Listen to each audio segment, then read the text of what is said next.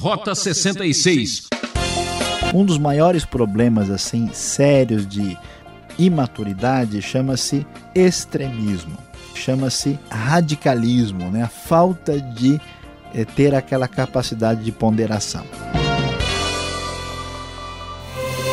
Você já sabe, ouvinte. Agora em seu rádio, um programa preparado especialmente para você que gosta de pensar e refletir.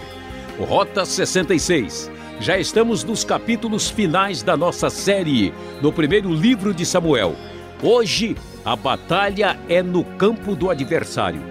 Veja os capítulos 29 e 30, onde o professor Luiz Saião traz o tema O inimigo mora ao lado, entre filisteus e amalequitas. Aquele que colherá rosas não deve temer os espinhos, não é mesmo? A coragem nem sempre ruge. Às vezes, ela é a voz silenciosa ao final do dia que diz: Tentarei novamente amanhã. Eu sou Beltrão e juntos vamos descobrir o segredo das vitórias do Rei Davi. Você é meu convidado para acompanhar essa aula sensacional. Vamos lá? O inimigo mora ao lado, entre filisteus e amalequitas.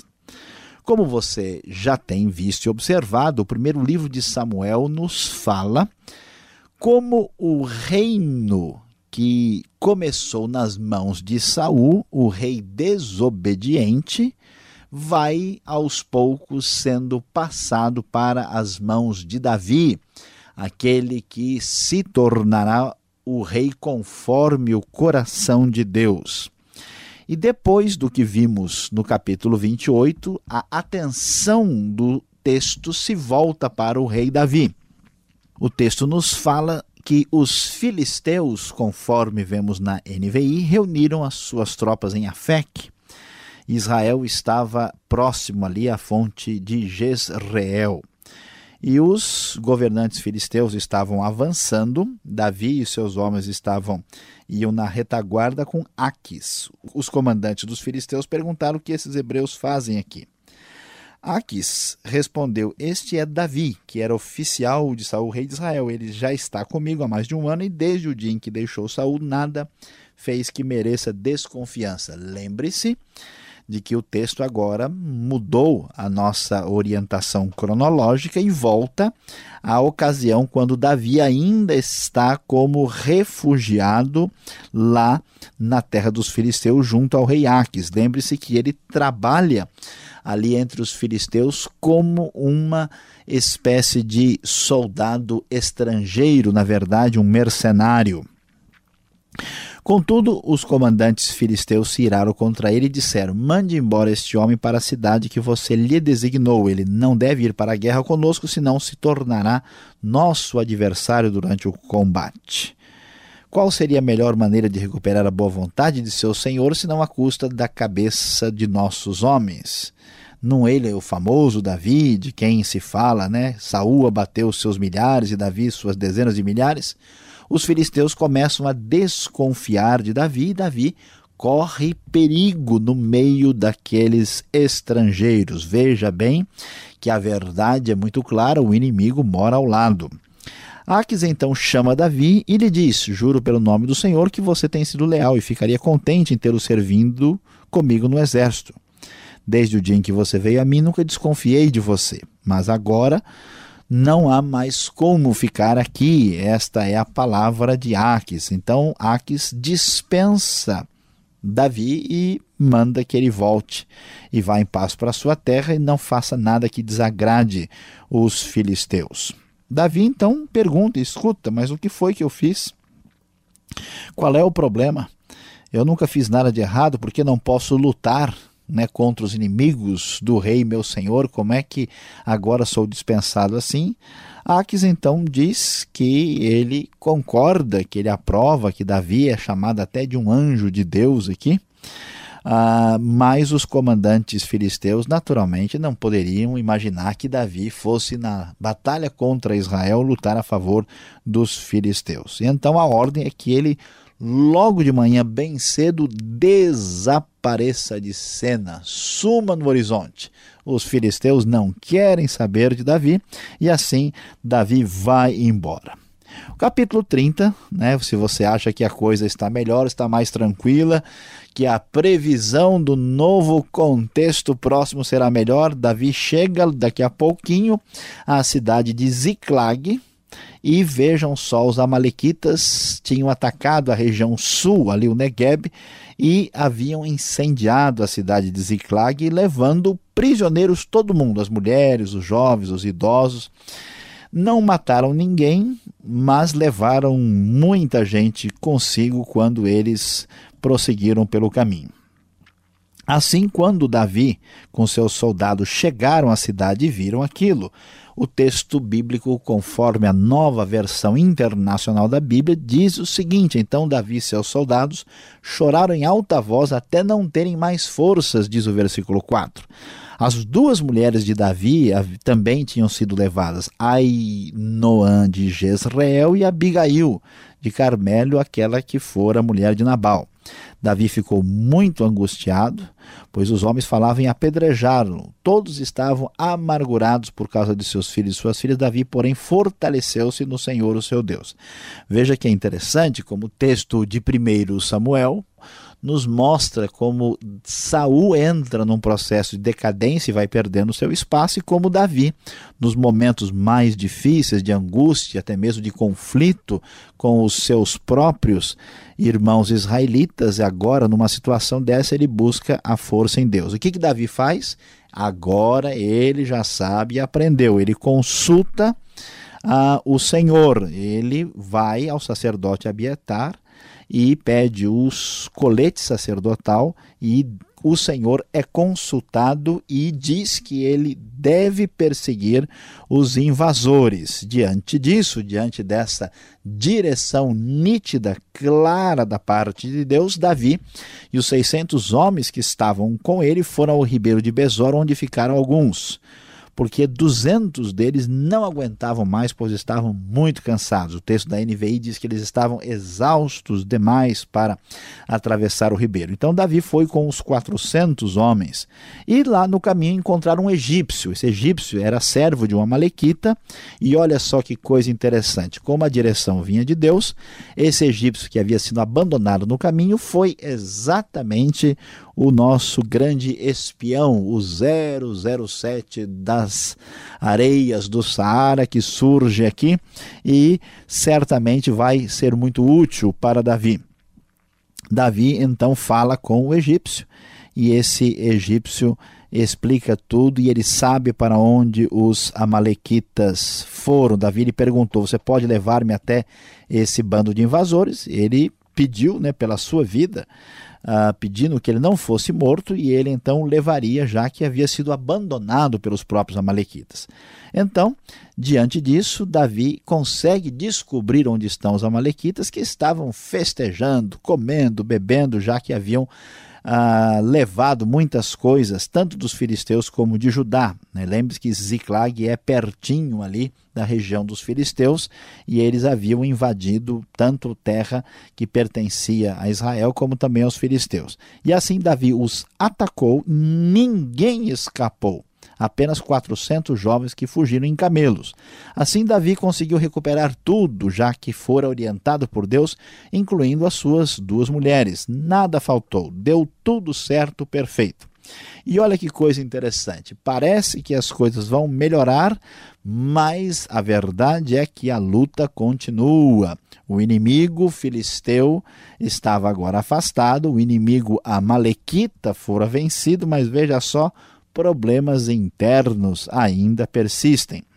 O texto nos diz que, na hora de dividir tudo aquilo que fora conquistado, as coisas ficaram complicadas. Davi foi falar com os duzentos que estavam demais e eles saíram para receber Davi os que estavam com ele. Ao se aproximar com seus soldados, Davi os saudou. Mas os elementos maus e vadios que tinham ido com Davi disseram: lembre-se que Davi sempre tinha lá alguns elementos que o ajudavam e acompanhavam, que certamente você não os receberia na sua casa E então eles disseram: Uma vez que não saíram conosco, não repartiremos com eles os bens que recuperamos. No entanto, cada um poderá pegar sua mulher e seus filhos e partir.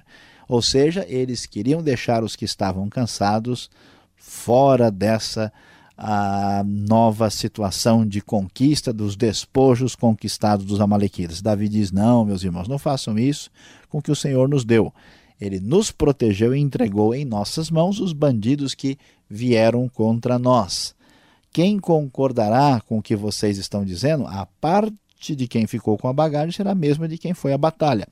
Todos receberemos partes iguais. Davi fez disso um decreto e uma ordenança para Israel desde aquele dia até hoje. Portanto, nós vamos descobrir aqui a grande verdade que encontramos nestes dois capítulos, que o inimigo enfrenta o povo de Deus. Davi se encontra numa situação difícil, primeiro entre os filisteus, onde ele pode ser visto como um traidor. Depois, com os invasores amalequitas em circunstância muito adversa, mas Deus, pela sua graça, pela sua direção, ainda lhe dá mais experiência, ainda lhe permite crescer no seu treinamento como grande rei de Israel e, com grande bênção, lhe concede também a vitória. A vitória é dada por Deus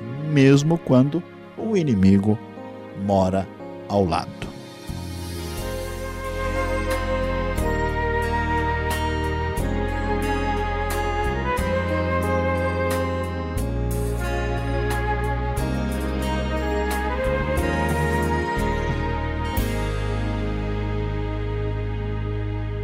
Essa é a aula do professor Saião aqui no programa Rota 66, o caminho para entender o ensino teológico dos 66 livros da Bíblia. Essa é a série do primeiro livro de Samuel. Tema da aula: O inimigo mora ao lado entre filisteus e amalequitas. Capítulos 29 e 30. Rota 66 tem produção e apresentação de Luiz Saião, redação Alberto Veríssimo e na locução Eu Beltrão, numa realização transmundial. Marque lá o nosso endereço e mande a sua cartinha. Caixa Postal 18.113, CEP 04626-970 São Paulo, capital. Correio eletrônico, rota66 arroba transmundial.com.br. A dúvida ainda te persegue? Então vamos para a segunda parte com as perguntas.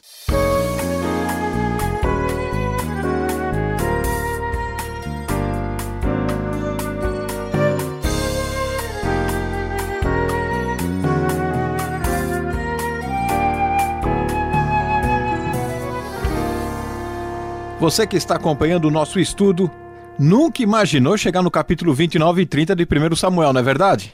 Então vamos fazer as perguntas para o professor Luiz Sael depois dessa exposição. No capítulo 29, professor, lá no verso 9, a gente conta uma frase um pouco estranha. Ax era filisteu, esse rei, e ele fala em nome do Senhor. Ele conhecia a Deus de fato? Pois é, pastor Alberto, essa é uma questão bastante interessante e até, vamos dizer, surpreendente, porque se olhamos o texto, né, ele diz na versão tradicional, tão certo como vive o Senhor, o que equivale a dizer uh, juro pelo nome do Senhor. Né? É, essa questão tem sido às vezes tão uh, surpreendente que alguns uh, estudiosos mais liberais até sugeriram que isso é um um comentário do editor do texto bíblico. Mas não necessariamente a coisa precisa ser entendida dessa maneira. Uh, o que a gente precisa entender é que os povos da antiguidade, isso inclui os filisteus, eles acreditam em diversos deuses. E eles geralmente acreditam que esses deuses têm uma espécie de poder e de supremacia uh, sobre o seu povo específico ou até mesmo ah, sobre uma determinada região, uma determinada área. Há, por exemplo, em Gênesis uma coisa interessante quando nós vemos lá o, o, o, Labão, né, junto com Jacó, fazendo um juramento. Na verdade, olhando com atenção, o texto vai mostrar que o Labão está como que jurando pelos deuses dele, né, e o Jacó pelo Deus ah, de Israel. Então, a ideia que aparece aqui é que o filisteu conhece Davi e conhece o Deus de Davi. E a gente não sabe, né? É, é, a mesma coisa que você acreditar num determinado poder, né? Mágico de um lugar ou de uma divindade e falar, olha, que isso aqui, né, me proteja, né? E como alguém que vai num lugar e diz, olha, tem uma entidade, um determinado poder que, que é o que abençoa as pessoas aqui. Fala, tomara que ele me ajude também, né? Como ele é um pagão, ele sabe quem é o Deus de Israel. E nós já vimos em 1 Samuel que os filisteus tinham medo, falando, sabe, ó, Israel pode não ser grande coisa, mas o Deus deles é terrível, né? Então é mais provável que Aques conhecendo Davi, Davi como era uma pessoa fiel ao Senhor, seu comportamento religioso era perceptível, então é, é, é, é aceitável entender que ele reconhece que pelo menos o Deus de Davi né, o Deus referente ao seu povo, ah, era um Deus poderoso. Por isso que ele diz isso. Isso não significa necessariamente que ah, ele tivesse uma fé pessoal e conhecesse o Deus verdadeiro e tivesse se convertido. É muito mais provável que ele fizesse mais ou menos como grande parte do nosso povo faz. Eu falo em Deus, eu estou no meio né?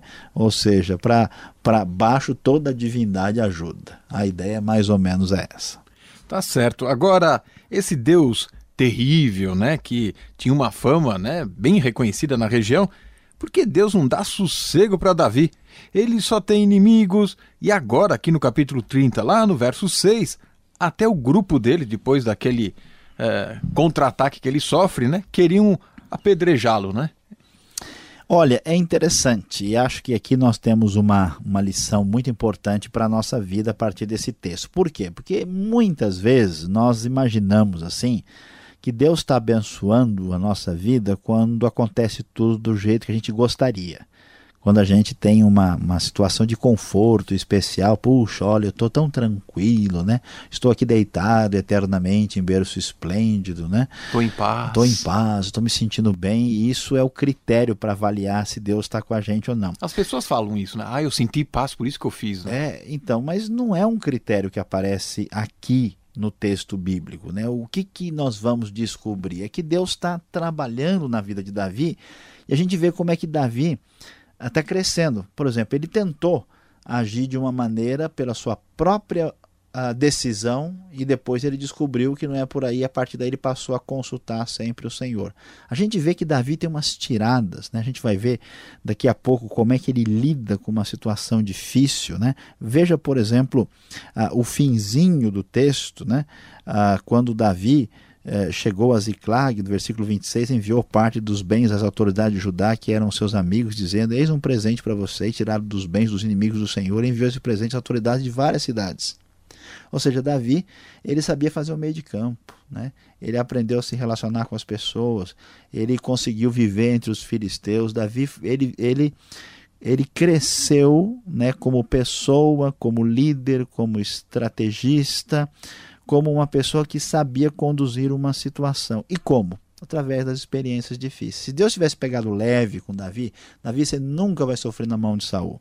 Ora, você nunca vai ter problema na sua criação, vai ser uma beleza. Quando o irmão dele vê que ele chega lá perante o Golias, o irmão dele pega pesado com ele. Né? Então, Deus não nos livra de experiências difíceis porque Ele sabe que elas são fundamentais para o nosso crescimento. E é interessante, mais um pouquinho de Filisteu né, e de Amalequita não faz mal a ninguém. Então, né, Davi é abençoado por essas experiências e por isso, na verdade, Deus não nos dá sossego também, porque é a única maneira da gente ficar esperto. Filisteu? Eu, hein? Agora você disse aí que Davi, ele sabia trabalhar bem a, a jogada, ele era um, trabalhava direitinho no meio de campo, era um, um tino político dele. Mas será que Davi não foi injusto dando lá no verso 24, eh, dando aquela recompensa a todos aqueles outros 200 que não foram na campanha de resgate eh, da turma que foi levada? Pois é, pastor Alberto, veja bem, qual é a grande dificuldade que a gente enfrenta até hoje no cenário cristão? Um dos maiores problemas assim sérios de imaturidade chama-se extremismo, chama-se radicalismo, né? a falta de é, ter aquela capacidade de ponderação. Então, por exemplo, algumas pessoas até têm ideias boas, têm um bom coração, mas a pessoa age de maneira tão desequilibrada que ele bagunça tudo. E aqui o que acontece? Davi, ele teve que ter a sensibilidade da situação. Veja que Saul, né, o contraste está aqui. Saul, não, ninguém vai comer mel hoje. É, dá a ordem. Davi, assim, o pessoal estava mal, estava com problema, estava exausto, ele deixou o pessoal descansar. Se você força uma pessoa que está no seu limite, você arrebenta, quebra a pessoa. Então tem que ter um cuidado. Depois, como esse pessoal foi um pouco mais frágil, o que, que poderia se esperar? Não, então eles não participaram, que foi o raciocínio dos outros, né? que inclusive a Bíblia diz que era um pessoal meio carne de pescoço aqui, né? como se diz na linguagem popular. Esse pessoal não, não, eles não foram, então eles não merecem ganhar nada. Davi diz: olha, não é desse jeito. É interessante como ele diz. Veja só, não meus irmãos. Tá vendo? Ele se aproxima do pessoal. Ele não chega, não, vocês, seu egoísta. Mas que absurdo, tô com vergonha. Que soldado vocês são. Não, ele, oh, meus irmãos, não façam isso com que o Senhor nos deu. Ou seja, não foi vocês que conquistaram, não fui eu que ganhei a batalha, foi Deus que nos deu. Então vamos pegar leve, vai devagar. Né? Vamos tirar a bola sem fazer falta. Né? Ele nos protegeu, entregou em nossas mãos os bandidos, ele que fez tudo. Então, que, que negócio é esse? Vamos né, dividir com todo mundo, todos receberão partes iguais. Então ele acalma os furiosos, ele dá recompensa a quem era mais frágil, ele tira a glória dele e entrega tudo né, para a glória do próprio Deus. Então veja como ele agiu com sabedoria. Então não foi injustiça, foi bom senso. Ou seja, é saber liderar, né? Exatamente. Você que está acompanhando o nosso estudo, fique ligado mais um pouco, o professor Luiz Saião tem uma palavra para você.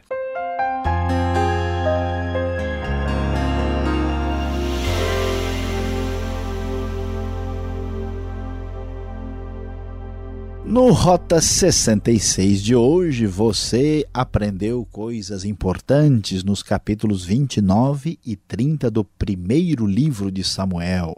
Sim, você ficou assustado porque descobriu que o inimigo mora ao lado. Davi estava entre filisteus e amalequitas. Que lição vamos levar hoje para a nossa vida, para o nosso dia a dia, para a parte prática que nos acompanha sempre. A grande verdade que descobrimos aqui é a seguinte: pare de reclamar. Deus está no controle. Talvez você tenha pensado que certos problemas e dificuldades que acontecem na sua vida são frutos do acaso, que não tem sentido, que Deus não tem nada a ver com isso e que isso é problema seu, você que arrumou. Mas veja bem, a Bíblia nos deixa muito claro que os problemas de Davi, que os inimigos que ele enfrentou, que as dificuldades que ele estava tendo em sua vida faziam parte do plano de Deus que veio a transformá-lo de um, um dos maiores líderes, líderes espirituais da história. Portanto, levante a sua cabeça, pare de reclamar.